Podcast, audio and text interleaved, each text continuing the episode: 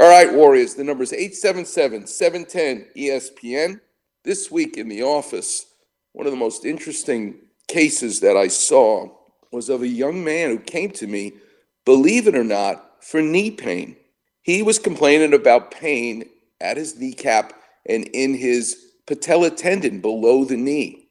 He had a, someone else had ordered an MRI, an X-ray, and he has the most normal looking knee there is. So you always have to ask yourself, can knee pain come from someplace else? Do you ever see someone complaining of knee pain and it comes from their back or it comes from someplace else?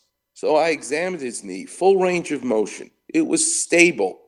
I couldn't really elicit tenderness where he was pointing to where the pain was, but in doing the exam with him lying down on the exam table, feeling his other knee, which was a good knee, also full range of motion, stable.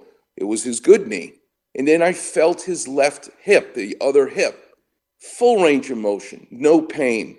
But just to be thorough, I now, with him lying down, examine his right hip, the hip above the knee that was hurting him, where he was complaining of pain below the kneecap. And in doing that exam, he had a little bit less motion in flexing his hip, and particularly when I went to rotate his hip to try to cross his legs, or the other way called internal rotation, he grimaced in pain. And I said, That's interesting. And I decided, you know what? While I have you here, I'm going to take an x ray of your pelvis. I'm going to look at your hips. And sure enough, it's a digital x ray. It's not like I have to wait for the chemicals anymore to come back.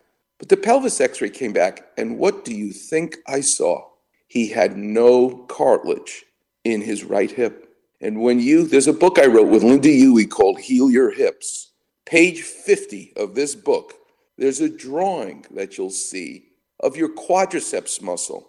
Those are the muscles in front of your thigh that attach to your kneecap, your patella, which attaches to your patella tendon. But look carefully at the drawing on page 50 in the book Heal Your Hips that I wrote with Lynda Huey.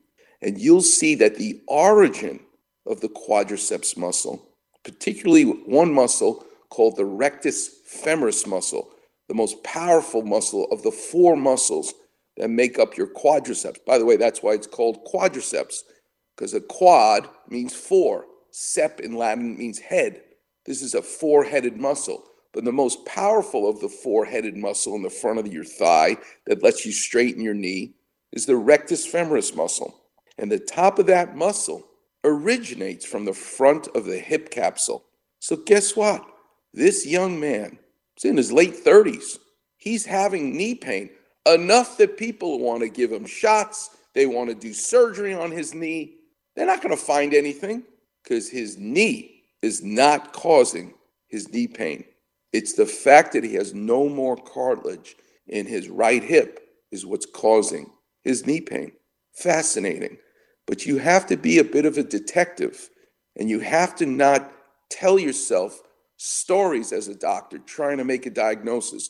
You've got to explain the anatomy, the history, the physical. It all needs to make sense. I hate giving people pills. I hate shots. Yes, I love being a surgeon, but more importantly, I love making the correct diagnosis and trying to be holistic. In this case, get in the pool, Buy some time if you can.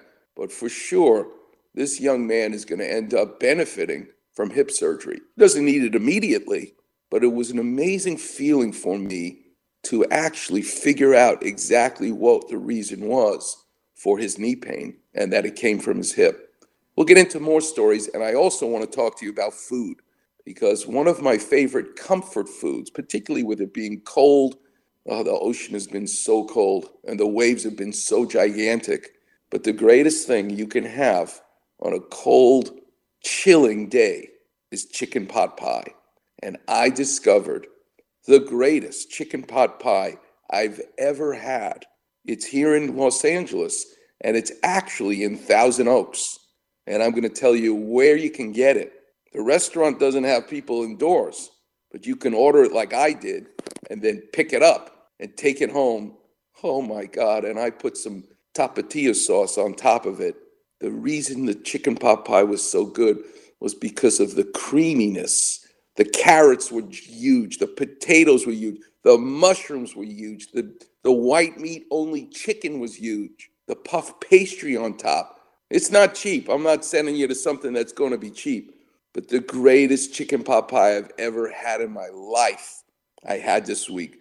And I'll tell you where it's from. Coming up next on the Weekend Warrior Show here on 710 ESPN. You know that gypsy with the gold cap too. She's got a pad down a pretty fourth and vine, selling little bottles of love potion number nine. Weekend Warriors on Facebook. Didn't you get the memo? Quickly hear Klapper's crazy kitchen stories. Easily find different callers' aches and pain issues. Right, I get it. Search Weekend Warrior in the search bar and click on Doc's picture. Who are you again? Voila! Like, follow, and enjoy the Weekend Warrior Facebook page.